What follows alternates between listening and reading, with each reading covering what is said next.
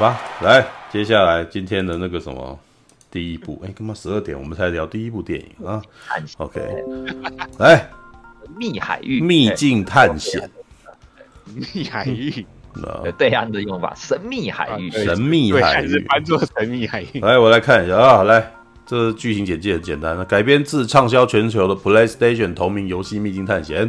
故事讲述年轻的奈森·德瑞克、汤姆·霍兰德士与伙伴苏利哦啊马克·华伯格式啊的第一场寻宝冒险故事。他们将历经跨国危险和挑战去寻找从未被发现的巨大宝藏，并从中找寻奈森失联已久的哥哥啊。有谁看过这部片啊？嗯，有举手，嗯，举手，举手发言啊。陈佑看过了吗？没有，但是嗯，嗯，我对这部片刚开始有点兴趣，是因为他们 Sony 之前放了一个片段，就是他们在那个飞机上面后面的那个货舱有没有在打，嗯，就是有动作场面嘛，他们可能哇有货飞出去啊，然后他们在空中很紧急这样子。我看了那一段，我觉得那一段其实拍的很棒，就是很紧凑，然后感觉真的会很紧张。我原本还想说，哎呦，这部片该不会是那种动作场面做的很强的动作片吧？嗯，然后嘞，没有，你已经把最不是你为什么为什么？但是你不是没看吗？但是为什么有但是呢？对，什么意思？但是现现在的那个评论一出来，我觉得我在观望、哦。没有没有没有没有没有这个，那你那你自己去看完才那个。对，我觉得你你问我不是不准的，因为我其实，在游戏里面已经很习惯这个场面。对，他他那些画面事实上是在致敬游戏里面的画面。嗯，就是那些东西是我在游戏里面，我要操作那个角色，然后我他要掉下去的时候，我要赶快按，然后他才接到。对，然后那个接到以后，结果下面另外一个立刻又来了，所以这个是这个什么？为什么会这样啊？哦哦，他为什么那个什么脚卡在那边，然后他要去那个什么 要去按，就要要去解开来，然后为什么？因为我们在玩游戏的时候会有一个按键是要你去解开来，然后在五秒内去按。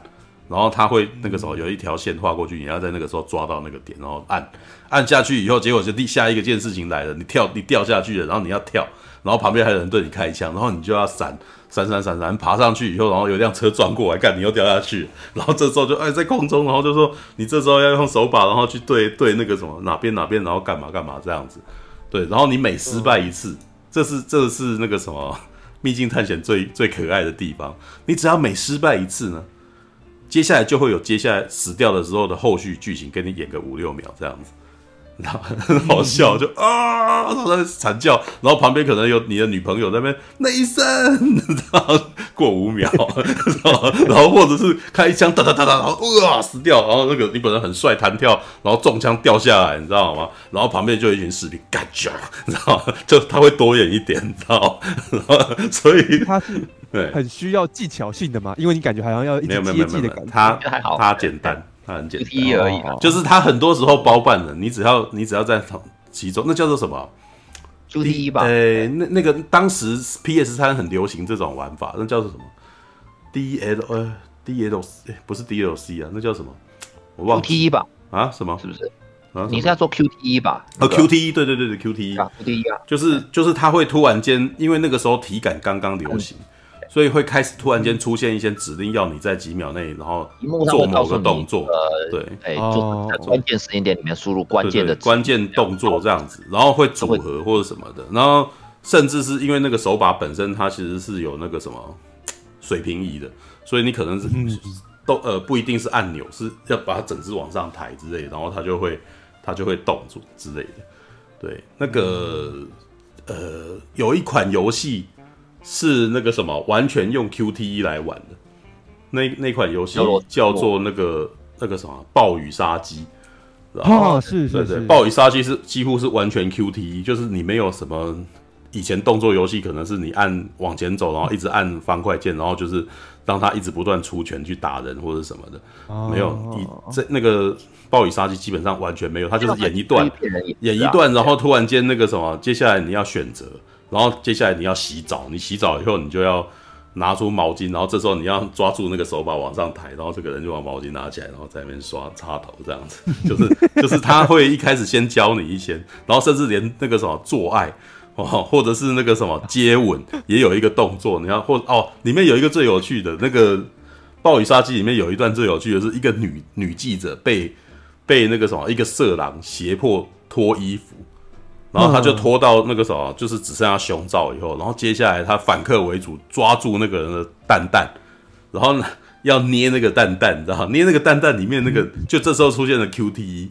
那个手把的时候，你要你要抓紧，这样五根手指头全部都按，然后越用越力，然后那个手那个什么手把会发抖，然后你就 你要很用力捏，然后那个人角色就哦接着，里面的角色会住手住手这样子，你就会觉得很很有代入感，这样子，就是这个系列的游戏事实上是会发展成这样子，都是这样子出来的啦。对，底特律变人是后来那间那些那个什么量子梦境啊，Quantum Dream 的那那个什么。的的后面的游戏，就是《暴雨杀机》的制作团队后来的游戏。对，OK，好，这个是我要先先讲为什么会这样。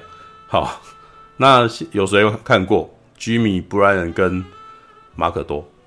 没有，我有看。嗯、你有啊？Brian 有看？有啊。好，哎、欸，马可多有看吗？马可多也有看。马可多觉得不错，他说他他觉得还不错。对，好，先。先不爱人先好了，对。我看完，嗯，第一个感觉，嗯，嗯，这就是史上的一部寻宝电影。什么什么什么？时时什么？史上的一部寻宝电影。时尚就是他还蛮遵循这个怎么讲传统的呃寻宝电影冒险片的模式，嗯，还真的是有点。无法酿造的，嗯，那我先解释一下，就是传统那个寻宝电影的那个套路嘛，嗯嗯，就是通常主角嘛，都是会掌握着诶藏宝地点的地图嘛，嗯，要不然就是身上具有破解谜谜底的的那个能力，或者是一些那个器物嘛，嗯，但是呢，通常反方呢，就是。呃，他的敌手就是会拥有比较多庞大的资源，他可能是个财团，或者是比较人多势众，然后他就会暗中去运作一些事情，然后胁迫你的主角去帮忙他寻宝嘛，或者在后面剪尾刀嘛。你会发现很多寻宝电影都这样，从以前的那个什么，呃，印第安纳琼斯嘛，然后比较近的，比如说国家宝藏啊，文物奇兵。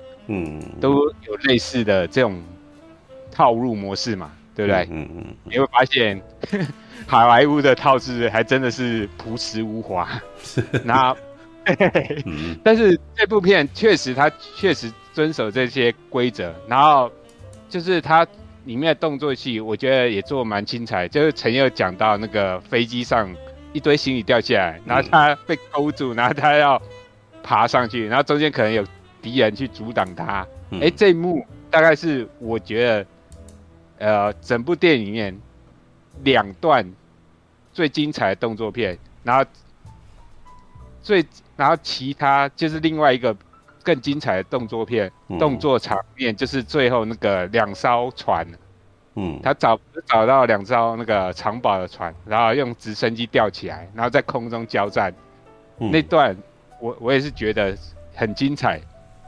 然后可可能那段，我觉得可能是以后谈到这一部电影的时候，可能大家会寄存的一个印象，就是那个两艘船在空中大转。嗯嗯，对，那段是蛮精彩。但是我看完之后，我觉得，哎，就只有这两段让我觉得非常精彩。然后其他的部分，我觉得，嗯，好像热闹有余，但是好像精彩度没有到那么足。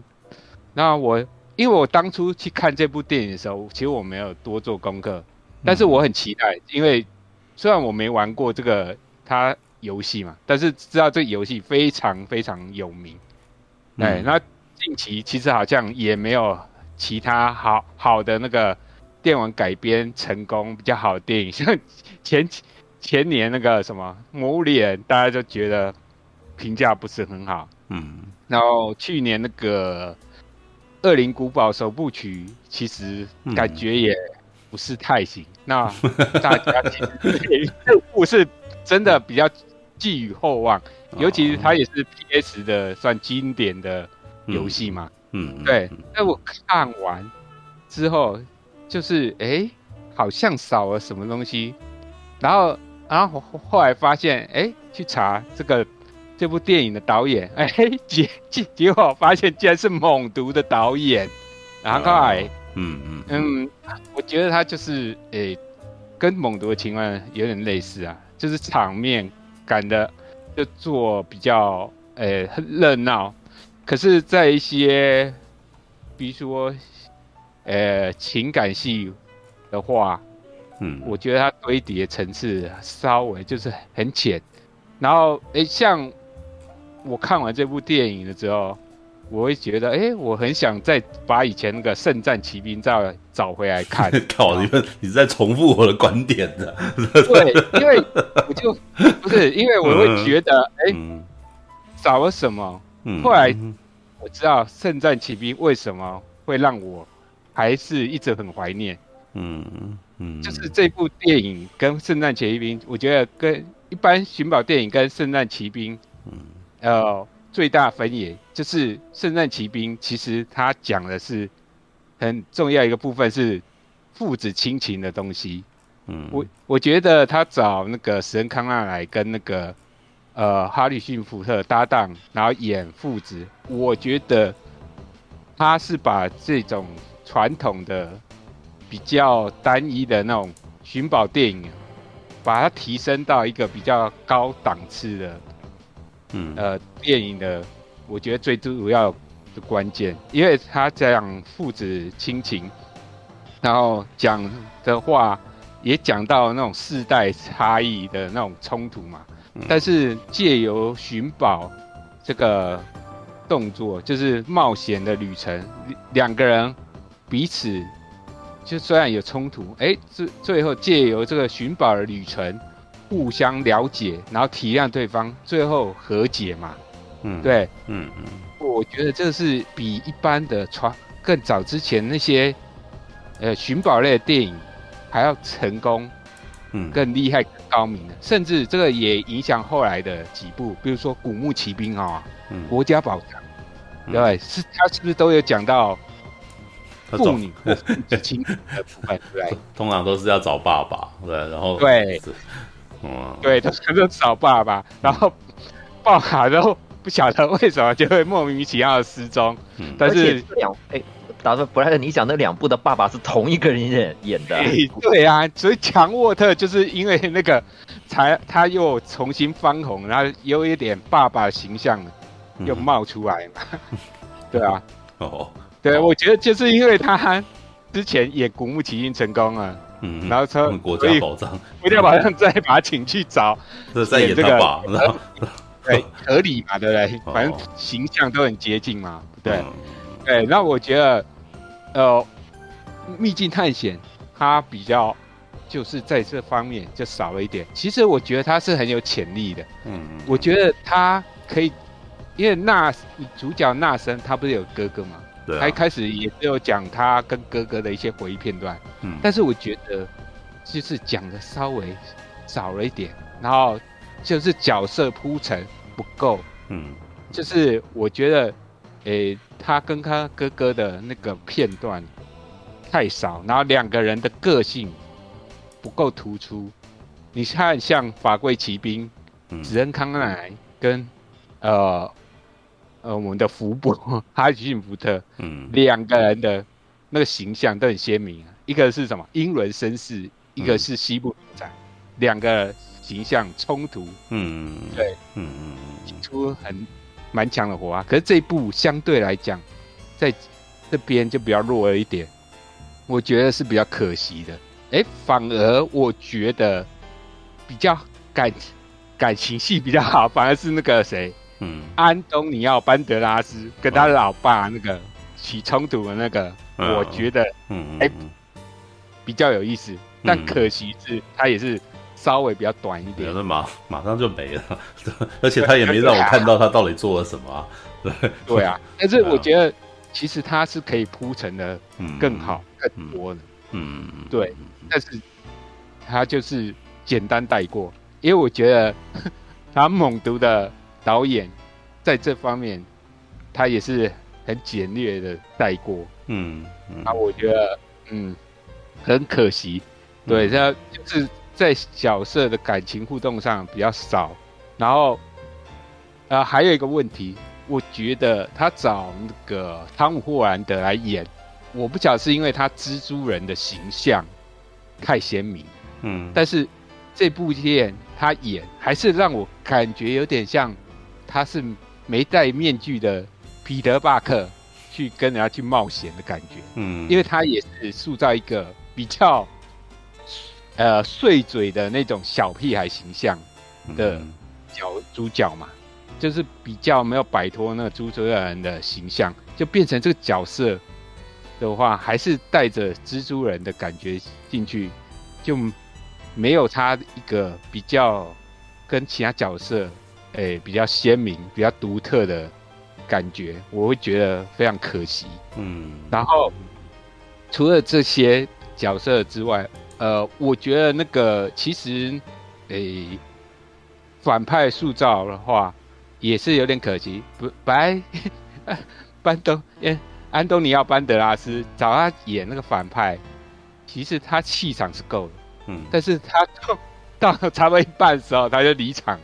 嗯，当然承接他反派地位的那个角色，就是气场稍弱，而且角色也是不够鲜明，那就纯粹为坏而坏。嗯，那我就觉得也是有点可惜。然后最关键，我觉得寻宝探险电影最要让人家觉得吸引你的，就是那个解谜的过程。嗯，我觉得他做的呃有点稍微简单了一点，就从头到尾就是靠那两把钥匙开来开去的。嗯，然后就是他在，比如说在解一些难关的时候，我觉得他的叙事节奏有点带太快，就是他要碰到一个难题的时候，呃，没有把那个遇到困难点。所带来的那种紧张感做出来，他很快，比如说，哎、欸，马上就看到，哎、欸，这个有个东西摆在那边啊，你去插它一下，就可以把那个关解掉嘛，嗯、对，就太，呃、欸，相对来讲太容易，太简略了。可是像国家宝藏，它就是设计的比较好，而且它在解谜的过程中，它一些解谜的东西还可以顺带。介绍它的一些相关的历史背景，嗯，带出来，嗯，我觉得他的国家宝藏做的比较精彩的部分，可是相对来讲，呃，秘境探险它的解谜的东西，诶、欸，稍稍微有点青菜，就是，对，而且你不觉得，人家讲什么解谜一半靠智慧，一半靠运。但是我觉得这部片好像有七成是靠运气，嗯，因为他像那插钥匙啊，哎、嗯欸，它到底应该像逆时针转还是顺时钟转？嗯，哎、欸，但是感觉好像也没差嘛。他不是在讲，反正机会一半一半，他就乱转嘛，嗯，对不对？嗯、结果哎，转、欸、错，其实好像也没有真正造成比较大的危机嘛，对不对？它不像像起跑器，它没有像色战骑兵一样，你如果转坏了就，就就会有哦，那个严重，死掉，超严重了，你知道？像法规骑兵那一系列，如果你解谜，如果有一个步骤做错，哇，可能会很大灾难呢、啊。而且不只是法规骑兵，嗯、像七宝奇谋、嗯，有一个是，哎、欸，你不晓得，你还不记得有一个是要一个。好像弹钢琴嘛，嗯，就是要放那曲谱弹，结果弹错一个音，你主角旁边就是会那个地板整个塌下来。嗯、对，可是我觉得这部片比较可惜的时候，它解谜的时候太快太顺，嗯，变成你那个紧张感没有营造出来，嗯，那我觉得就是欠缺的那一点，嗯，对，真正比较紧张大概就是汤姆霍兰德他被水淹。的那段稍微让有点紧张感，但是其实你知道吗？因为那个我们的麦特戴蒙啊，不是 不是麦特戴蒙，马克华伯格他在上面，其实大家都知道他很快就可以救他们出来嘛。对，其实那段有一点点紧张感，但是我觉得一样的问题，嗯，都太快，嗯。带过去，就情绪那个紧张情绪还没拉起来，你就把问危机整个解决，感觉你还没高潮到你就射了那种感觉，你知道吗？哦，我会觉得对稍微可惜一点。哦，然后我觉得，对，所以解谜的部分，嗯我就觉得还可以再精进一点，就是在在整个谜团的设计上，我觉得还可以再铺陈的更多，然后节奏我可以缓下来，然后就是不要那么顺，然后可以增加他的一些危机感的话，我会觉得他是还不错。嗯，然后再讲到就是有一个点，就是他在这部电影，他找那个马克华格跟那个嗯我们的小蜘蛛搭档，他想塑造就是两个人原成不相似嘛，然后可是中间就是斗斗嘴，嗯然后就是建立起那个情谊来。可是我觉得那方面，我不晓得为什么。嗯感觉对我来讲好像说服力不是很够，嗯嗯对，是好像明明哎、诶他跟他就不是很认识，只是说个几句话，嗯然后只是打闹几下，哎、开始就建立起那伙伴关系。虽然大家都知道，可能中间可能会有谁背叛谁啊，或者最后谁会良心发现出来帮他一下，可是我觉得好像说服力稍微欠缺了那么一点点。嗯。不过我觉得那个马克华伯格最后抛弃那个那些那袋金子，嗯，然后救那个汤姆·霍兰德那段，我就觉得还可以啊，就是人设有符还可以。合，哦，但是我也觉得这个好像也在大家出乎意料之内嘛。他一而且我他丢那袋那个黄金丢下去的时候，我还内心 OS 哇，你那么嗯，为了人家然后舍弃那些金钱，我很想帮你唱一首歌，嗯情何以值千金啊！好烦 啊，调侃完前面那么多，但是我觉得。嗯，这部片虽然说，呃，我觉得他做的不够，但是我觉得至少他的动作戏是精彩的，就是后嗯。前面我讲的那个，就是飞机上那个行李箱掉下来，然后他在那边跟人家搏斗，还有最后那个那场，呃，开直升机把两艘船架起来架起来，然后互相在船上攻击啊，他不是还有解仿。像那种《神鬼奇航》的片段，就是什么用刀子从帆布上划下去，然后溜到对方头顶上，嗯嗯是用炮炮击。哎、嗯这个我是觉得也算做的还不错。嗯，只是我觉得这部片基本上大体来讲算中规中矩，但是你要讲它有什么创新或什么独特的地方，好像又少了一点点。对、嗯我觉得它。基本上就是诶四平八稳，嗯它没有太独特创新的地方，但是你说它真的很差吗？好像也没有。嗯而且我觉得，呃，因为我看完这部，后来还去看了另外一部，哎，不晓得你有没有印象？那个去年巨石强森有演一部类似这种类型的片，叫《丛林奇航》。完全没看，怎么？对 啊，但是《丛林奇航》我觉得。他做的不太好，他他也是解仿，就是把那种寻宝冒险片很多元素搭在一起，嗯，就是有写仿《法柜奇兵》《神鬼奇航》跟《神鬼传奇》，嗯，他试图把它融合在一起，可是我觉得它元素植入过多，嗯，反而有点不像，嗯，反而我觉得《秘境探险》虽然我觉得它可以创意上。不是那么好，可是至少他是在寻宝这个议题上，就是呃老老实实的去讲，他不会说带太多的东西，带太多的东西反而变大杂烩，然后抓不到重点，嗯，然后反而就不知所云，因为丛林启航那部片到最后，我不晓得它重点到什么，因为他大杂烩太多，而且他那部除了冒险的元素是大杂烩，他还要带入一些什么女权，然后甚至还有嗯。那种什么 LGBT 族群的那种嗯议题在里面啊，还要谈爱情，我都觉得那种太杂太多，反而把那个寻宝的冒险的那种嗯。那个主旨掩盖掉，我觉得反而比较失败。那秘境探险虽然我觉得它可以稍微，嗯，不是做的那么足，但是我觉得至少它是中规中矩的，把那个寻宝探险的这个部分有做到哈，做到。但是可能说，因为我觉得我因为就看了《圣战奇兵》那种电影之后，我的标准会比较高。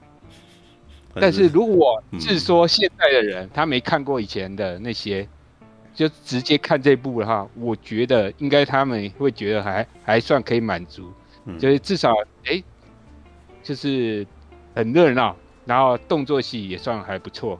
对，寻宝电影来讲，如果你要达到像那种法柜奇兵那个，或者甚至像国家宝藏的话，我觉得可能还欠缺一点。但是我觉得这是他下一集。如果有出续集，可以再继续努力的方向。对，一样不要讲。OK，哇，讲的蛮清晰的。All right，来马大嘞，马大你刚看完嘞？对。突然间，等我一下，我插一，我插一下耳机。好，插一下耳机。对，我插一下，哎，不然吓我一跳，我刚才没听到耳机，我插一下耳机。我插什么？哎，不然变好长哦，对啊，好长，好长啊！不然一一定是吃了威尔刚之类的，耐久力变得超强。没有啊，受到陈佑的影响啊。有哎，我有发现，你看 Brian 讲话的呃方式，然后跟他看电影的方式，都渐渐受我影响哎。你是你是我的徒弟是不是？你想要当那个渣男二号吗？你可以把妹的方式也变得像我一样。不过要早一点的我，现在的我就是小处男而已。嗯，好，不然你就是我的天子门生了。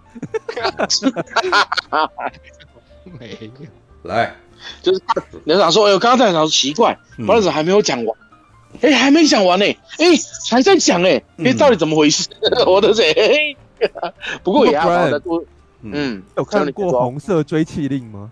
哎，对，我刚才想这样问，红色追缉令。提到，嗯嗯嗯，你好像有看过吗？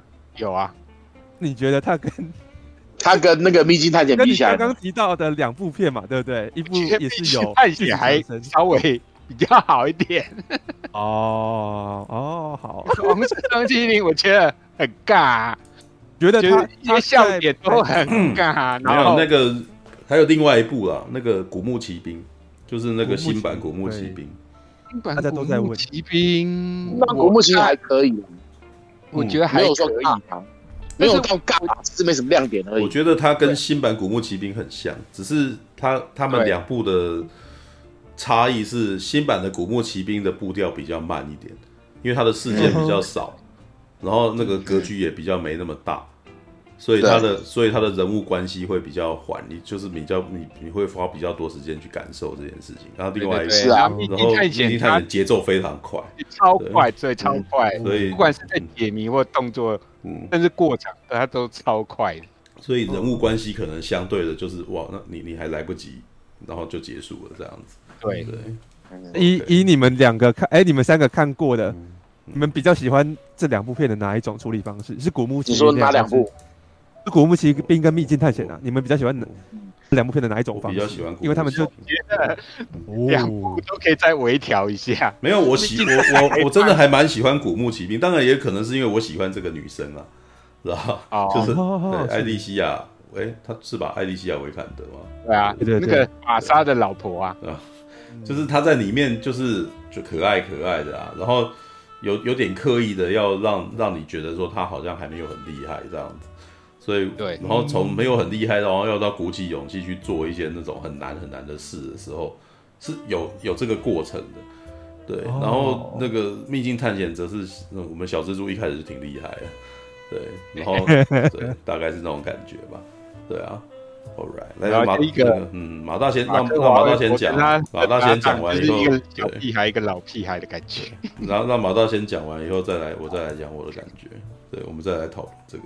对，好吧。那那个如果是我啦，古墓奇兵跟那个你说这部叫什么名字？秘境探险。秘境探险，因为我一直不知道怎么记不起来，你知道吗？秘境探险，不知道记不起来。嗯嗯。对啊。然后那个。秘境探险跟古墓奇兵，我会觉得秘境探险稍微好一点，因为第一，它的步调比较快，剪接部分的东西很多，嗯、所以它看起来会稍微舒服轻松一点。嗯，然后那个古墓奇兵，因为第一女主角我也不认识，里面没几个角色我认识的，所以说实在话，看完之后我真的不知道我看了什么。嗯，就是我真的想不起来到底看了什么，我几乎没有看到什么我觉得有印象深刻的东西。嗯，这一部最起码呃。场面 OK，速度 OK，还有小蜘蛛跟那个是马克伯格吗？对，马克的他们的碎嘴，对对，他们的碎嘴东西其实都还比较好一点。但是，嗯，你要是这一部片老说实在，我是没有放任何的期待性，因为第一我没有玩游戏嘛，嗯，然后第二我也知道这部片大概会怎么样子，嗯、所以我是几乎抱持的就是呃，抱着呃当做是过年去看一部轻松的那种爽片的感受度去看，嗯。我抱着这种角度去看的时候，其实我整部看完啦。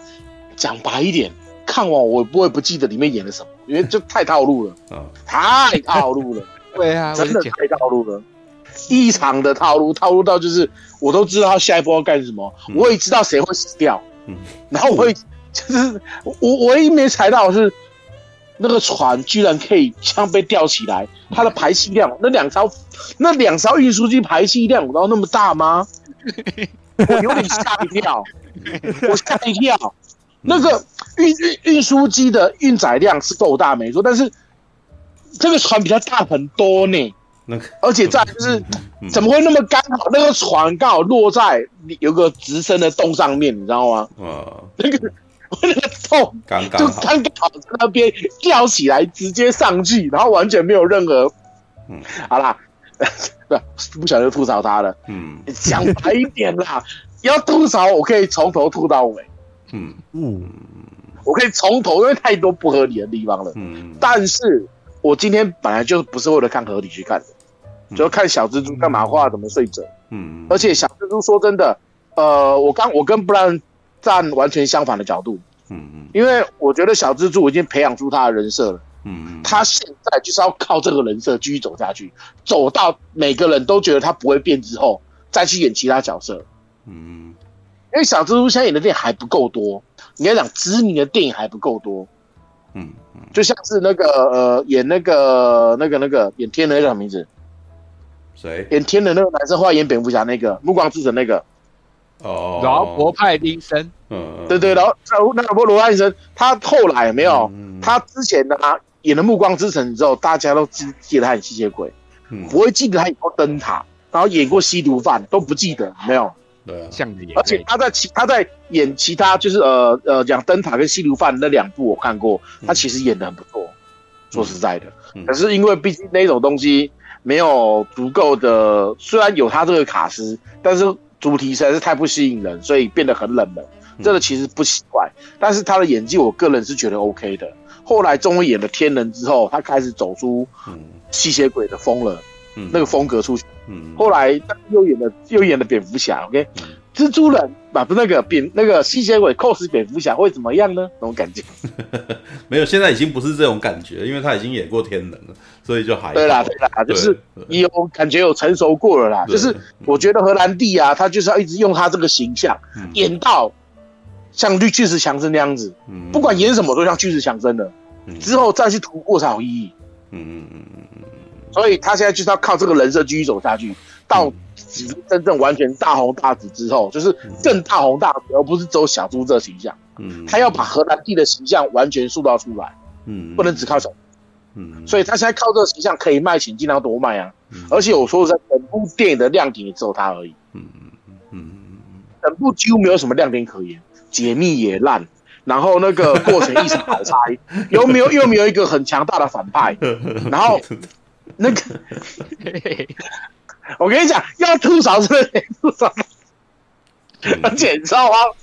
我觉得这件事让我最大最想吐槽的是，我看到放羊班居然给了那么高的评价的时候，真的是在说啊啊啊！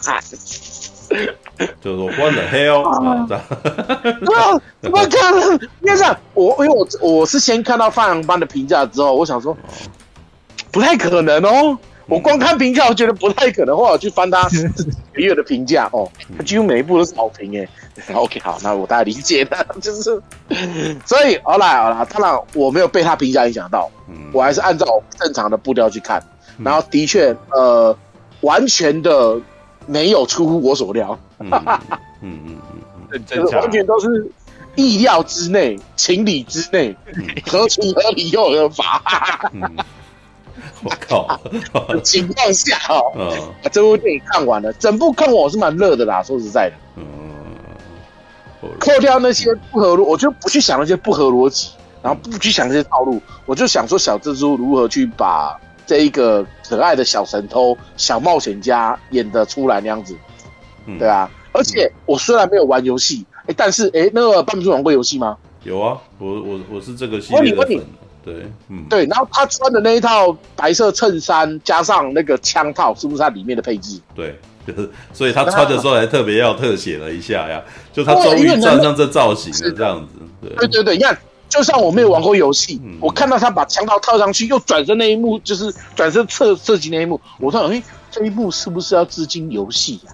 他的每，因为我这个这部片每一幕几乎都在致敬游戏啦。他的啊，OK，他他那个像我刚刚讲说他在那边踩那个什么楼，那个什么在在空中这样掉落啊，或者他刚刚好对，然后他走到就是他发现那两艘船，好，那甚至连那个什么他的哥哥那个明信片给他，他把它翻过来，那都是游戏里面一定要拥有的一个，就是你你在游戏里面会有非常多的物件给你找，然后那些东西呢都一开始。就不会在你的线索就不在那边，然后你还要按一个键把信翻过来，然后你才可以看到他那个，比如说一张一个相框什么的，然后你就看它里面，然后这是谁谁谁，然后接下来还要把相框翻过来，然后按一个键，所以他那个时候我我在剪那个影评的时候，他呃就找到一段那个他们的访谈，你知道，就是。游戏公司的那个制作人跟导演的那个什么，然后再加汤姆霍兰德三三方在那边聊，然后汤姆霍兰德就一直在讲说你们那个都有翻信，你知道吗？然后我就注意到你们翻信的动作拍的很仔细，然后就要把它翻过来这样子。OK，All right，好，OK，好，反正呢，就是我说实在话，我看完，呃，我这个没玩游戏的，我都知道那个特写一定有其目的性，嗯，所以。至少他在把电玩拍到电影这一块算是蛮成功的，嗯嗯。哦，但是剧情就不要去想它了，因为我其实我在看这部片子，我说我为什么我有一个想法，嗯，如果这部片子是在三十年前的时候，一定是大，一定是超级大轰动，嗯，只可惜它是三十年后，嗯，然后呢，我又想到有一部电影叫做《鬼屋》，台湾翻叫《鬼屋》，诡计的鬼，屋子的屋，嗯，然后大家都翻到林中小屋。嗯，他就是那个、啊、那个雷神还没去演雷神之前的一部呃恐怖 B 级片，嗯，我不知道你们有没有看过，有，他其实对对对，他其实里面就是在讽刺说我们这一些观众有没有，嗯，我们怎么演，就我们我们就是那个上古邪神，你知道吗？嗯，就是我们不管呃我们要看到东西越吸纳越好，然后怎样要达到我们要我们，但是越到后面我们我们的要求越不会满足，嗯。对啊，所以都变成变成说，我觉得 换个角度思考啦。我说我们这一种这个年代的人，因为看了很多东西，嗯，反而很难被满足的情况下，那我们是不是要继续这么严厉下去？还是我每一部片都放宽心胸，好好的接受这个时代给的东西就好？嗯，如果他这个的制作是有够诚心的话，就是讲不是说烂制作的不，而是说他已经很用力去努力制作了，可是。我们却因为说我们想要看到更棒的，看到更有乐趣的、更有新意的、更有创意的、更有思考的东西，而去批评它，这样是不是会不好？慢慢去思考这些东西的时候，我就会想这部片子的定位，其实以目前他现在这样这个做法蛮成功的。嗯，找小蜘蛛来演，有把小蜘蛛特色演出来，有把马克华伯都演出来，虽然没有一个很强大的反派。但至少他在电玩改编这一篇，就是按照半叔刚刚讲，他其实是做的蛮蛮成功的。即使我这个没玩电玩的，我也感受到，诶，这感觉好像就是 就有电玩的感觉，对啊，嗯，所以我看完之后我才说嘛，我看到其实我觉得还蛮不错的啊，对啊，嗯，就是不去想太多有的没的情况下，而且这部片子它本来就没有真的想要让你去聊那么多，他没有要那么讲，他不想那么讲究，你知道吗？他只想让你图个乐，让你爽一下，嗯嗯，对啊，所以我看完之后，我个人觉得。它票房一定不会多好了，但是也不会多差了。它是一副安全牌之作，而且到后面的那个东西也太明显，就是我知道后来一定出现哥哥，然后一定要排序集，所以一定要找谁谁谁。果然后面全部都，这 真的非常好拍的，超级好猜的。对，但是至少我看的过程跟看完之后也是蛮乐的，只是看完之后大概不会有太多感想。嗯，就是扣掉吐槽的话，我真的没有太多感想。嗯。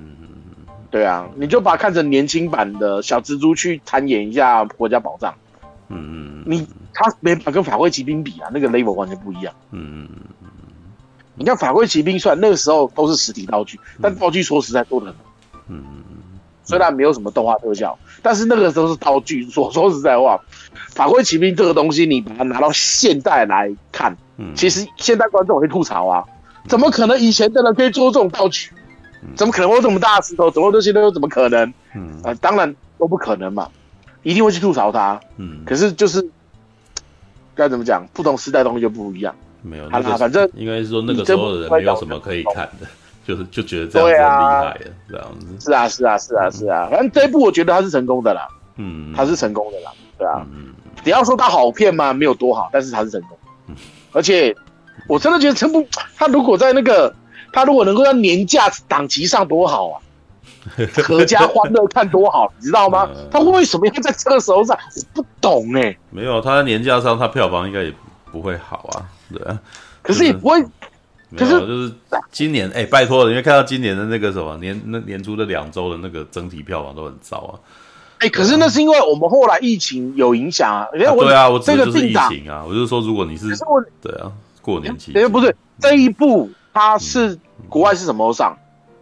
呃，我们好像还比较早哦。对，对啊，你看我们还比较早啊。嗯，所以那基本上那个疫情有关系啊。对啊，它本来就排三月啊。对啊，它为什么不排过年？如果排过年的话，它至少是嗯过年唯一的强片。没有啊，明明就还有月球陨落，你怎么怎么？月球陨落其实你确定要讲月球陨落？月球陨落其实是应该是台湾人会喜欢的。对啊，我也觉得上次上个礼拜听一听，就觉得台湾人会喜欢呢、啊。对啊，对啊，嗯，对啦，是啦，是啦，是啦，台湾人会喜欢这种，就是哎，我哎，我上次我们讲过，就是我去过年在我家的时候，我拿那个那个 Netflix 跟迪士尼家给他们看嘛，嗯，然后我发现。他们在看片的时候，他们在过年的时候，他们问我说：“你去有没有那个那个什么僵尸校园可以看？”我说：“有啊，我开给你们看。”因为我后来我家就是他们又换了新电视嘛，是可以直接 Netflix 啊、YouTube 啊、Disney Plus 可以直接投上去那一种。嗯，我就开了僵尸校园给他们看。嗯，我发现他们看片子啊，就是我家的那一种，就是那种那种五四五十岁的那一种，他们看电影都是。一边看一边看手机，一边看一边走来走去，一边看一边拿回来就哦，好精彩，好精彩，好精彩。他他们其实不太管连贯性的，你知道吗？嗯，他们只要看有画面、有精彩、有变变就好。嗯嗯嗯，剧情演什么，他们其实不知道。嗯嗯嗯。然后后来呢，就是呃，我妹说《祭魂》好看，我就看给他们看。嗯，他们看半小时，我不要看，我快睡着了。嗯，有没有？他们看片是完全不专心的那一种，像这种定样片，他们才会喜欢看。所以你说像之前的《太空站》。还有那个月球陨落，对啊，其实都是很适合台湾年纪大的人去看。我的感觉是这样，就是你只想图个乐的感觉，你不要想太多了，嗯，对吧？嗯。嗯，好，Alright，好，OK，安毕，好，哎，对，不好意思打个岔，那我问一下那个马大，既然你也看了那么多电影嘛，那你觉得你心目中就是最佳的那种寻宝？冒险片的话，你会觉得哪一部是你目前看过最好？你个人？七宝奇谋啊！哦，诶，七宝奇谋啊！嗯，对，我也蛮推七宝奇谋。嗯，呃，但七宝奇谋跟法柜奇兵比起来，当然一定很多人选法柜奇兵。嗯，因为毕竟法柜奇兵的东西比七宝奇谋好太多了。嗯，可是以我小时候看的感觉，因为我毕竟那个时候我都很小嘛，嗯，我看的印象最深刻的不是法规，其实反正就我小时候我都看过，但是就不知道为什么没有办法像七宝奇魔给我留下这么多印象。嗯嗯嗯。嗯，对啊，所以为什么我会我直接是讲七宝奇魔，而不是讲法规骑兵？嗯，对啊，嗯嗯嗯，对啊，像去年金马银仔有有放那个七宝奇魔，我还特意去看。嗯，哎，是哦，对啊，啊，好想我好想看哦，我好想看大荧幕，对啊，哎，可惜没跟。嗯，好吧，All right，好。来，最后我来做。啊，换你，换你，换你。啊！哎，我是其实那个《秘境探险》系列我玩，我大概从二代开始玩吧。对，我但是也不是每一代都都有好好玩过。我三代卡一卡，然后就没玩。但是四代我还是把它破了。对啊，其实《秘境探险》的游戏公司，它在那个什么游戏界是非常有名的公司啊。顽皮狗工作室，那是那个索尼互动娱乐旗下的工作室。然后这个工作室他做了一个《秘境探险》，如果你们不知道的话，他后面还做了一个游戏叫做那个《最后生存者》。对对，《最后生存者》第二代被延上了，很惨。对对对对，就是可是他就是因为有一代太厉害，所以第二代才会被延上到这么厉害，你知道吗？对，就完全是那个什么当当年度大事件，你知道吗？就是游戏做到那个什么游戏角色。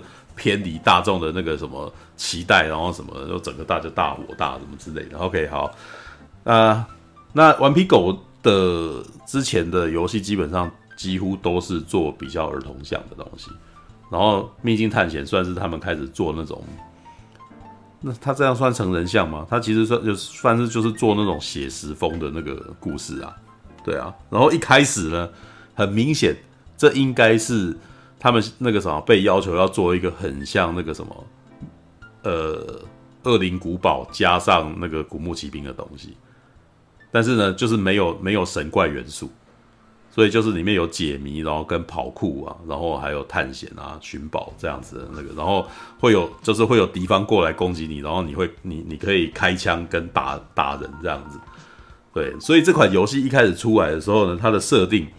事实上是想要把主角设定成比较平凡的人，就不是那种英雄，不是超级英雄人物，然后也不是拥有超级强大力量的男的那个的男主角，你知道吗？对啊，然后所以他们其实就是把他把这个角色做得相对平凡一点，对，就是他身边的人也都是比较平凡的人，所以我那个时候听说《秘境探险》要做改成电影的时候，我一直都有点不以为然，你知道？我说他。本身好玩很好，它是很好玩的游戏，但它的故事本身没有什么特别的，因为它其实很明显是在学学很多电影，然后学很多那个就是那种前人，你知道，就是那种像古墓奇兵那样子的东西，然后在呃在玩的时候呢，那个什么，你的体验做得很好。事实上，它好好玩是几乎都是因为体验很好。那个《秘境探险》系列是我在玩游戏的那个什么力的那个什么体验当中，那个数一数二很顺的，就是基本上很好上手，然后它又不会让你过度难难解谜，然后你在爽的时候也有爽到，然后平常又觉得哇，这个画面做得真漂亮，就是会有这种惊叹的感觉这样子。但是呢，它的故事本身是非常的套路的东西。对，就是马马可多也看出来了，就套路到套路就很好猜接下来会怎样。对，因为玩游戏本身我们不需要，很多时候是不需要有出乎意料的事的，你知道吗？就是你你你接下来就是只是希望能够享受那个枪战跟享受那个弹跳啊，然后或者是你在那个什么做一些特技的动作以后，你会觉得好像你有帮上一把。然后那个完成这个动画，不像 不再像以前看那个什么《太空战士八》那个男女谈恋爱，然后你都只能够看着人家谈恋爱，你你都不能够插手这样子，知道吗？他在这边事实上就有呃加入，从 PS 三世代开始就是各种游戏开始加入说，哦，让那些动画过场的时候，你有让你有事情可做，对，All right，很顺吗？大出大枪弹不是苦手，对，那可是秘境探险的枪，秘境探险的那个敌方就是非常的弱，知道吗？就是。诶、欸，它有一个设定是，你只要蹲在那边，一下子你的血就会回来了，所以没有那么困难了。对，就是就算你前面冲一冲，你那个时候开始受重伤，你蹲一蹲，你也会回血这样，所以就基本上很难，就是不会就还蛮顺的。但是也不能说我不会死，常常死。但是常常死的时候，他有设计一些桥段，让你觉得你死的时候你也没有很生气，因为他还会再多演几秒给你看，你知道？你会你就会觉得，哎、这这还蛮好笑的。然后而且他的重重来的那个什么，他不会让你读很久然后再重来，你不会觉你不会觉得你的游玩的那个感觉断了之类的，所以会让你一直很比较不会挫折。对，这个是《秘境探险》这个游戏的那个什么，一直以来。的特色，而且它还有一点啊，就是他们到后来，因为他最后不是做出最后生存者了嘛？最做最后生存者的时候，有顽皮狗事实上已经开始要往那个曲折离奇的故事开始那个什么，跟打动人心的角色表现前进了。所以当时那个什么最后生存者其实才会这么受欢迎，就是当时比较厉害的就是那个他光是给那个观众看一个长颈鹿的戏。就是在一片废土的状态下，然后一男一那个什么一个老人跟一个小女生，然后既然发现有一个地方还有长颈鹿，然后那个长颈鹿出来的时候，哇！我身为观众，我 我玩家我也觉得好感动，你知道？我既然愿意在那边默默的看着那个长颈鹿，然后我不愿意离开，知道？这很特别。你们平常玩游戏看过场都，如果那个时候你不会，你会要么就赶快按掉，然后赶快进行下面的体验之类的。然后如果你即使要看的话，你也是你坐在那边看一看，然后可能也就过去了。但是很有趣，那个那一场戏是你既然不想离开，知道？好，然后，所以我那时候一直都觉得《秘境探险》系列其实没有什么必要改成电影，因为它作为游戏事实上很成功，就是而且那个顽皮狗他们在用游戏来展现这个他们要的那个戏剧元素的时候也蛮厉害的，就是事实上有的时候我反而仿佛就觉得它甚至比电影还要棒。就是因为你看电影，你是坐在那边看，然后你你要观察人家的演技什么之类的。看电影是这样子的，那玩游戏呢？你有代入感，你你在操纵的时候，你到最后超级不舍的。你不舍的原因是因为你操纵过这角色，所以你会觉得说，哦，那个什么，他你操纵过的人竟然要死了，好难过。对，很多人在那个啥，下面目前里面很多人在讲二代嘛，二代为什么会延上？因为二代我我自己看玩二代也是玩一下立刻不玩，为什么？因为二代的主角一开始就被杀掉，然后我就很难过，因为那个是我在一代其实操作很久的角色，我对这个角色有，因为我一直操作他，就是让我觉得很感人。然后结果这个二一代的主角，然后在二代的一开始就被人家杀掉，那个那个心里面的难受很难承承接，你知道？然后我就我我不知道，我我不会觉得他不对，但是我会那时候就会觉得说，哦，可是我心情不好。心情不好，那那个什么感性的问题，那理性觉得你没有什么不对的那个什么，但感性上我不能接受，所以我就放下来。我到现在二代都还没有继续玩下去。对，好来，那好，所以我那个时候并没有真的真的觉得《秘境探险》一定要改成电影。但是呢，我现在看完这部片以后，我大概知道为什么索尼要这么做。因为《秘境探险》的故事算是已经告一段落了，德瑞克的故事，奈森·德瑞克的故事。但第一代第呃，他总共做了四代，然后做到第四代的时候，德他就是让德瑞克退休了，然后结婚了，然后生了一个女儿，然后所以他的那个冒险基本上就是已经算是结束了。然后虽然呢，他们好像还想要把这个宇宙是这个世界观继续延续，就是所以他们后来还在出了另外一个外传。然后是有克罗伊，你知道，克罗伊就那个什么，就是他们旁边的那个伙伴的故事这样子。对，然后呢，呃，可是在这个时代，那个什么 IP，就是总是会希望能够那个各大公司总是会希望 IP 延续嘛，所以他们一定要想办法让这一个秘境探险系列再被看见。那很明显，秘境探险系列在这个游戏界是还有还有。还有未来的啊，它还有利可图的。为什么？因为，呃，《秘境探险》过去都只有出现在 PlayStation 上面的，它是 PS 独占的游戏。对，然后呢，你们现在感觉到就是这整个策略哦，索尼的策略。因为有趣的点，那个马可多应该有注意到，你们在看那个的时候，看索尼的那个《秘境探险》的时候，是不是注意到前面有突然出现一个很像漫威的动画，知道？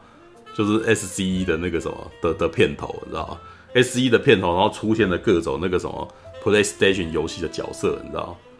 然后那时候想，哦，又那个什么最后生存者的人跑出来，是吧？因为那个是跟漫威的那个逻辑是一样的，出现各大哎那个什么英雄角色，然后接下来秀他们的那个什么 logo，然后就告诉你说，接下来我们这些东西都会变成电影这样子，对。然后那个什么秘境探险可能是他的第一炮哦，就是德瑞克的故事这样子。那秘境探险的电影拍出来之后，在同一个时间点呢。秘境探险的游戏呢上 Steam，然后大家可以再开始在 PC 上面玩到秘境探险的游戏。也就是说，本来这个什么只覆盖整个游戏界大概三分之一左右的市场的的这个秘境探险，现在要开始推广到全部，啊，所以他还想要再赚一波啊，啊，然后这要如何？可是他又没有话题性啦，因为他那个现在推出的游戏全都是旧的啊。那如何让大家对这有兴趣？看电影，知道啊？所以电影是一部超大型广告，哦，这个概念跟上上个礼拜在那边讲述完真是一样的事情啊。你知道，很多时候电影不是唯一的获利来源，你不是你他不是拍一部片然后那个什么就纯赚钱而已。现在已经不是这个时代了，现在基本上是拍一部电影然后赚衍生赚钱的东西。对，电影是超大型广告，就是要让大部分的人能够知道有这件事情，然后知道有这一个故事。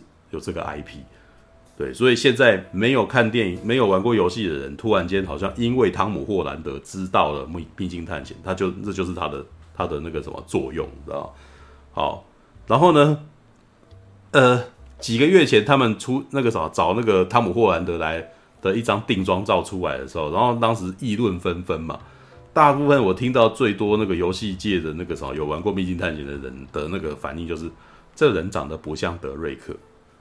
知道，但是我看完电影以后，我就完全懂为什么，你知道，他当然不应该长得像德瑞克，他如果长得像德瑞克，这部片不用拍了，你知道，因为德瑞克就是个平凡人，奈森德瑞克是一个普通人，你知道，他不是像以前那个古墓奇兵那样是一个那个离那个什么安吉丽娜裘丽那种人才 才长才能够长得像是多拉卡福特的那种状态，你知道吗？任何人都可以，你你知道，你等于是去好莱坞。找哪一个那种那个啥二线、三线演员，你知道都可以长得像德瑞克，对。但是如果你要拍一部电影，然后长得这么像德瑞克的人，这部片就没有魅力了，因为他其实在故事的那个什么本体的上就已经充满套路。然后你再找一个貌不惊人的演员，然后来演德瑞克，那这部片到底还有什么可卖的？你知道吗？就是他就麻烦了，他就他就他就变得很没有卖点，因为他本身故事就超套路的，对。然后呢？所以他们的策略是什么？我要找明星来 cosplay 他，知道？老实说啦，也不能，也不是说那个什么小蜘蛛来演这部片，那个什么完完全全没问题啦。因为根据那个什么马路消息，你知道吗？最早也要洽谈德瑞克的就是马克华伯格。事实上，马克华伯格的风的那个气气气质是蛮接近德瑞克的，知道吧？就是你知道麦特戴蒙复制人，你知道。靠，麦特戴蒙也蛮适合演德瑞克啊，知道就是一个貌不惊人的平民英雄那种感觉啊。最接近的应该是班奈弗瑞克年轻的时候，班艾弗雷克年轻的时候跟德瑞克有点像，你知道？All right，那但是呢，我看完了以后也知道他们找那个什么汤姆霍兰德的另外一个原因，因为奈森德瑞克这个角色在里面啊，就是人家讲说他是衰神，你知道吗？然后。他等于在场里面常常遇到各种那个什么紧要关头的事情，就是常常很倒霉哦。他他只要你只要看到他在游戏里面抓到这根杆子，你几乎几乎笃定的可以去预测这根杆子接下来就会断掉，你知道吗？他接下来一定要想办法再去攀别的东西，因为为什么？因为他就是要让玩家有事情做，他就是在那个什么一些那种动作游戏里面让让就是一些动作场景里面让你。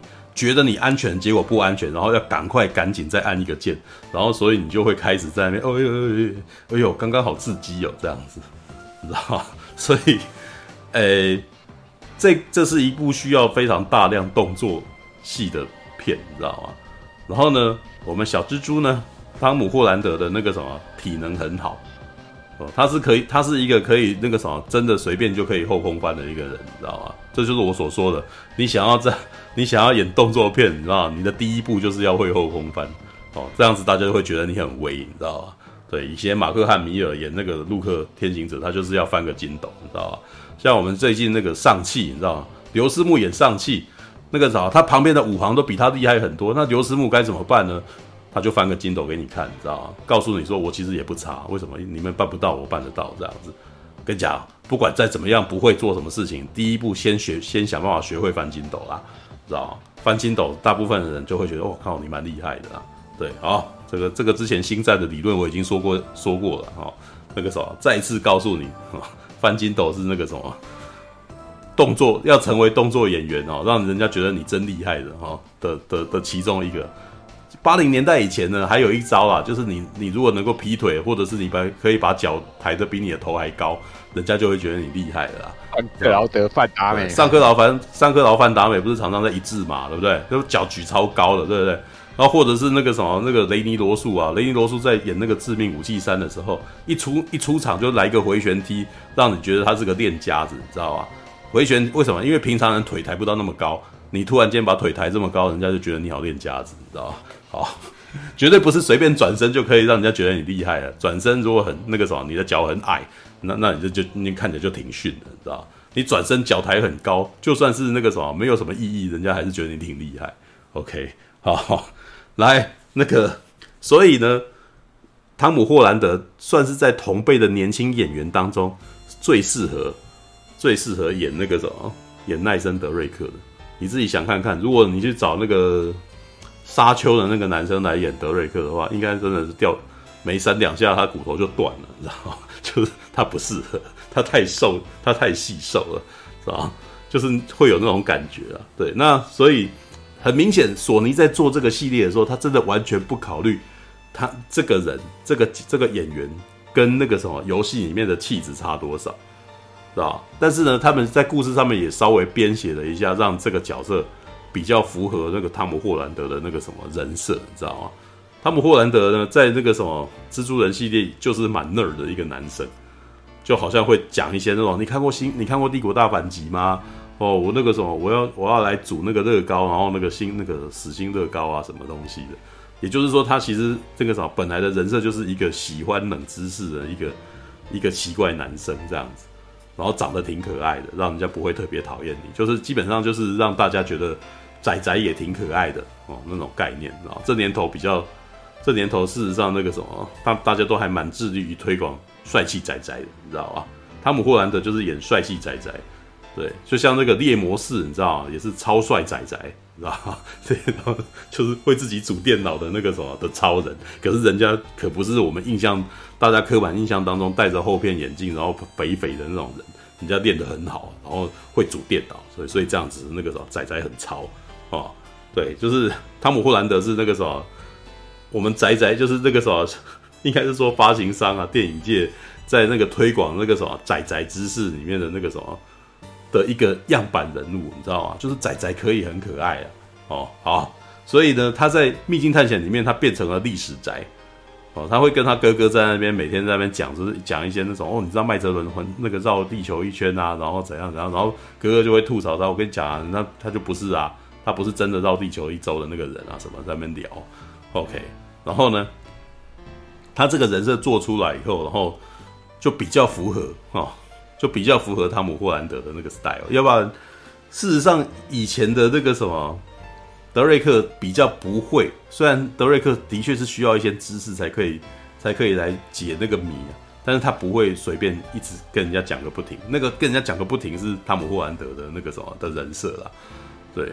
然后呢，除此之外呢，其实，好，我看完了以后，有第一个感觉也是，我看我好，我好怀念圣战骑兵哦，因为这部片有好多圣战骑兵梗，你知道吗？对，就是他们会在那边哦，走走走要去哪里，然后就突然出现一条红线，你知道吗？一一条航空线，然后那个什么在地图上面走走走走，然后这时候就放音乐蒙太奇这样过去。知道然后每次这样子，哇，那个什么印第安纳琼斯 style，你知道？对，然后还有那种那个，而且他们自己也知道哦，他们会开始聊，哎，按、那个啥，你你不觉得我们这样子就是那个什么，什么时候开始当印第安纳琼斯的？他就开始问旁边的人这样子，对，就是你他们等于也知道，他们也就知道，就是明目张胆的在致敬，哦，那，呃。这部片事实上在规格上面的确也是哦，像刚刚那个什么，不然已经讲过，就是他跟骑兵系列很像，就是它其实也是一部在修补关系或者制造，就是在维系伙伴关系的一部片，知道？本来马克·霍伯格所演的那个苏利文，事实上他是一个唯利是图的男人哦。他找那个汤姆·霍兰德这个德瑞克来，其实很明显就只是因为想要寻找黄金。对，但是呢，很有趣的点就是这两个人好像一边互相吵嘴呢，然后却不知为何很合拍。老实说，我觉得这一点比较牵强啊。我觉得他们这一点那个化学作用，他们的化学作用是没有做出来的，你知道吗？就是我你们两个人要既讨厌对方，可是又喜欢彼此这件事情，他们感觉起来是有点各演各的，把自己的台词讲出来。然后我觉得马克华伯格他演的方式，就是在别的电影里面都都那个样子。知道他就是一个不合群，然后桀骜不驯的人，对。然后汤姆·霍兰德则是一个这个啥，只只只，其实汤姆·霍兰德是已经很有荧幕魅力的，他就是他的那个脸让人家看了其实是会喜欢他的，对。然后只是呢，我觉得主要我觉得还是马克·华伯格的问题啊。马克·华伯格演的方式其实很难让人家觉得汤姆·霍兰德会喜欢，会会。尊敬这个人，知道？对，那但是剧本其实一直有让他好像嘴巴上讲不要，但是那个啥身体很老实。像里面有几幕是什么？他那个什么，呃，很怕人家出卖他嘛，然后所以他一定要拿着这个一个十字架什么之类的。然后汤姆·霍兰德叫他丢下来，然后他说他嘴巴说说我才不要呢。然后接下来他就接下来他就把这个十字架丢下来了。对，但是就就这。之中比较缺乏情感的连接。我其实如果他有几幕让我看到马克华伯格在那边那个什么嘴巴上面讲，但是那个什么脸还是有点在那边猜疑啊那种的，或者是在那边那个什么言不由衷的那种表情的话，我就会觉得不会这么对，就不会这么的觉得那个什么好像很快，好像你们没有化学作用，你知道吗？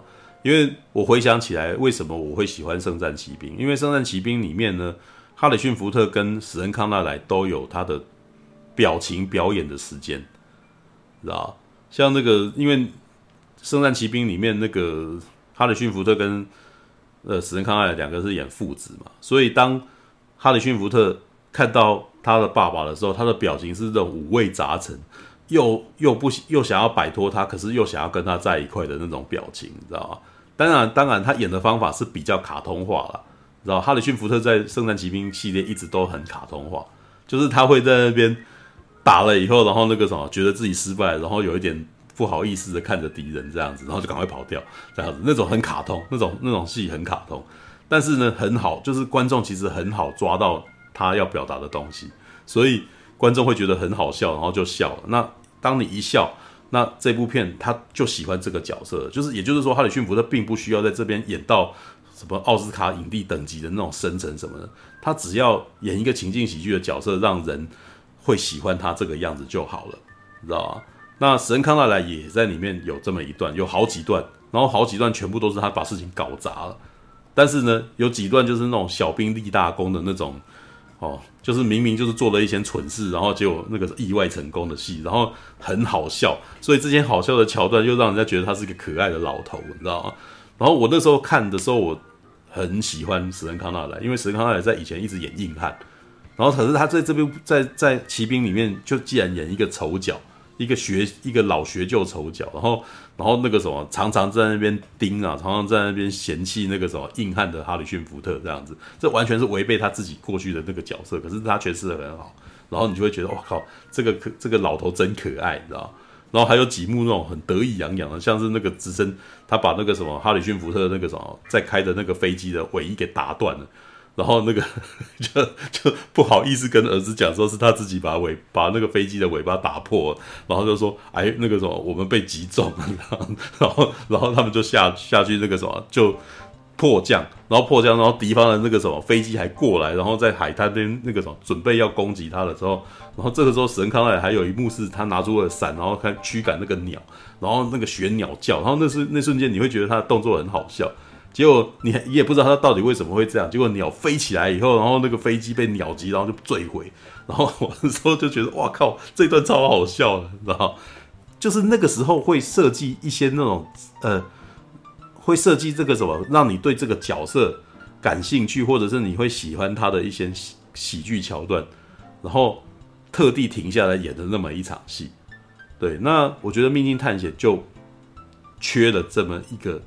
魔幻时刻，你知道吗？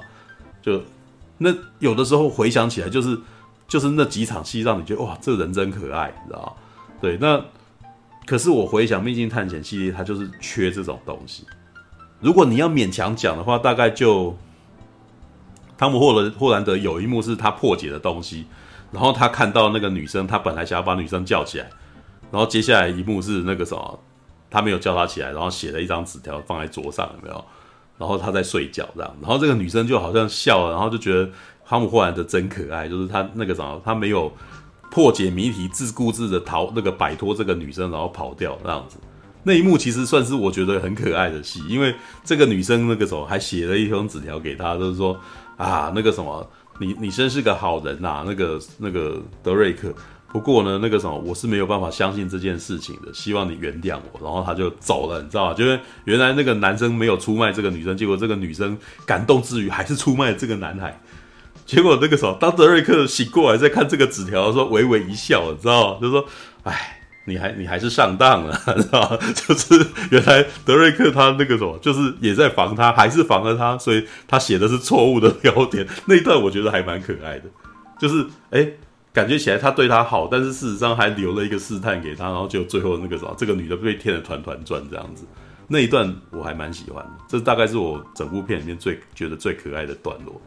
对，然后还有什么？如果你要讲的话，我其实哦，里面有一度我觉得最觉得最不喜欢的片段，你知道吗？就是安东尼奥班德拉斯退场，知道吗？老实说，我真的觉得这部片完全浪费安东尼奥班德拉斯这个这个演员。对，他刚出场的时候气势十足，你知道？然后那个时候在后面那个什么瞪着那个汤姆霍兰德的时候，那个气场事实上有出来一点。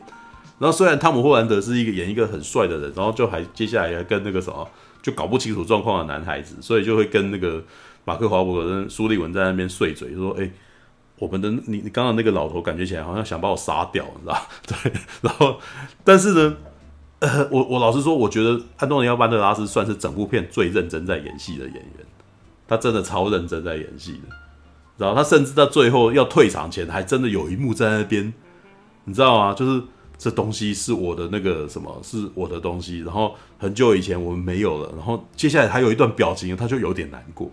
对，然后但是我们现在的那个什么光明的未来在眼眼前，我们干杯吧，哦，那那一幕虽然他是一个扁平的坏人，但是他刚刚还还真的是演了一个层次，你知道吗？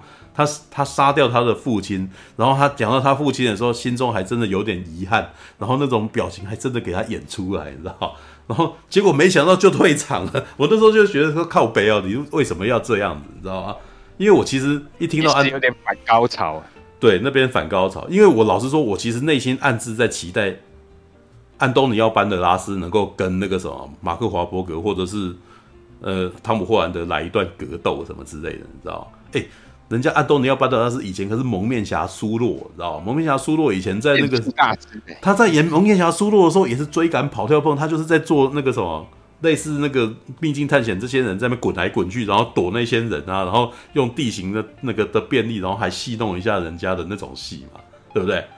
对啊，那而且那个什么，怎么就觉得很觉得，如果这样子的人那个什么回锅来，而且他一直在讲说他几百年他是那个谁谁谁的后代，你知道吗？你就会觉得好像他的前代可能曾经演过当过苏洛这样子的人的感觉嘛。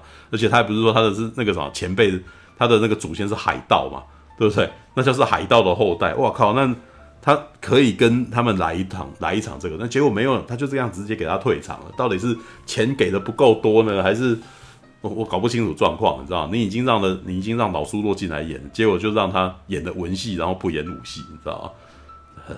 人家也是，人家也是 A.L. 马里亚奇啊，对不对？也曾经是英雄不流泪的那个什么双枪男子，你知道吗？这种人，他杀手。对，那他之前。你你要说他不老了不会打也没有啊，他之前可是也还演过那个什么，是那个什么敢死队嘛，他还是跟史那个席维斯史特龙他们一起演戏的人呢，对不对？他还他在里面还在那边跑来跑去、荡来荡去的，他里面还是演年轻小伙子呢，你知道吗？虽然他年纪其实很明显比马克华伯格跟这个什么，跟汤姆霍兰德老，但是人家也还是有这个气场。我是我真的不了解那个什么，为什么只有让他这样子而已，你知道？还是要让女权出场？可是没有啊，这部片事实上超阳刚的哦。这部片是两个男生在摆脱两个坏女人的故事，你知道吗？你知道克罗伊，你知道女人在这部片完全祸，完全是祸水，你知道吗？一个杀掉那个，一个是杀掉汤姆霍兰德哥哥的那个什么的那个悍妞，你知道黑黑人又性感又危险。另外一个是克洛伊，克洛伊是那种那个什么那个男生对她很好，结果她最后还是出卖你的那种那种状态。也就是说，这部片唯一的出场的两个女人。都是坏角色，你知道吗？这部片超阳刚的，是两个男人，然后男人那个啥互相不信任，然后最后变成伙伴，然后他们的敌人全都女人，你知道吗？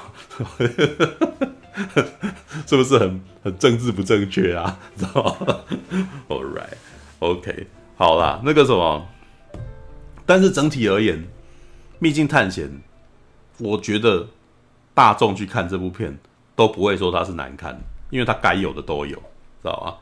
对，要明星有明星，要爆破有爆破，要特效有特效哦。只是那个什么，这个，呃，看在我这种那个什么已经看过太多东西的人的时候，你心中就会有一种不满足，因为你曾经看过更好的东西。对，对就是你曾经看过哈里逊福特跟史恩康纳莱那种哇可爱啊，然后那个什么破解啊，像刚刚那个布莱恩在讲那个什么破解这件事情，那个谜底哦。老实说啦，就是这种东西，他们讲的事情都太聪明了，所以我有的时候也不一定，我也顶多只能够愣愣的看着他在解谜这样子而已。其实那个什么寻宝电影常常这样哦，然后可是所以那个历代导演哦，历代的做这种东西的导演都常常要想办法，要做很多想办法让观众能够迅速理解的一些方式。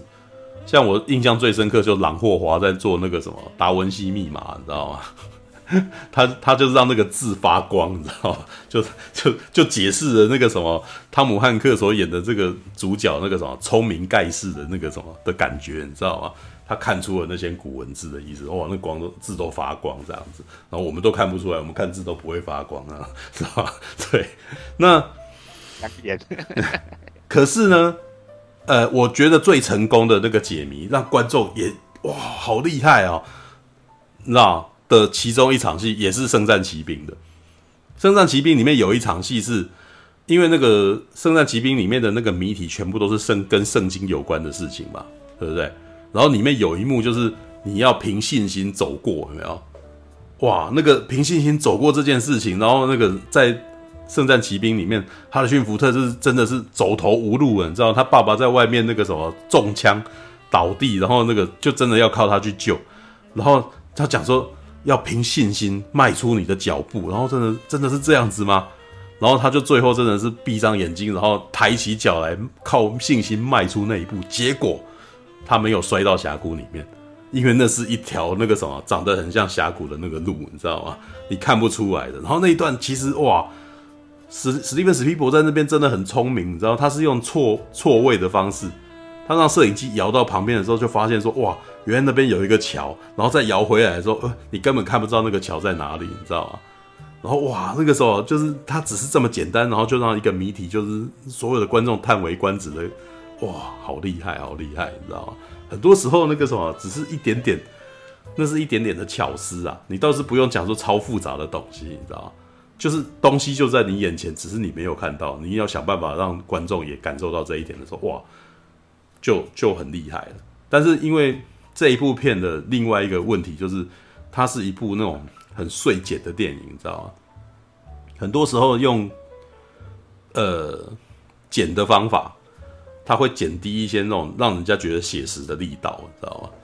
这就像是比如说像刚刚里面有人讲那个卧虎藏龙嘛。卧虎藏龙的打斗让那个什么有点刻意的那种用一个中镜头，然后远镜头调，然后让两个人在那边一直不断拆招，然后几乎几乎没有没有没有换镜头，然后你就会觉得这两个人的打斗感觉起来超真实，知道但是呢，这部片的打斗有很多事实上都是用剪的，所以你就会觉得哇，干这个什么，就你你你会觉得这件事情是组合出来的啦，你知道吗？但是也不能够怪他，因为其实本来的游戏就这样子，游戏常常在换画面的，你知道吗？所以他在这一点上还还算是忠，还算是忠于原著了。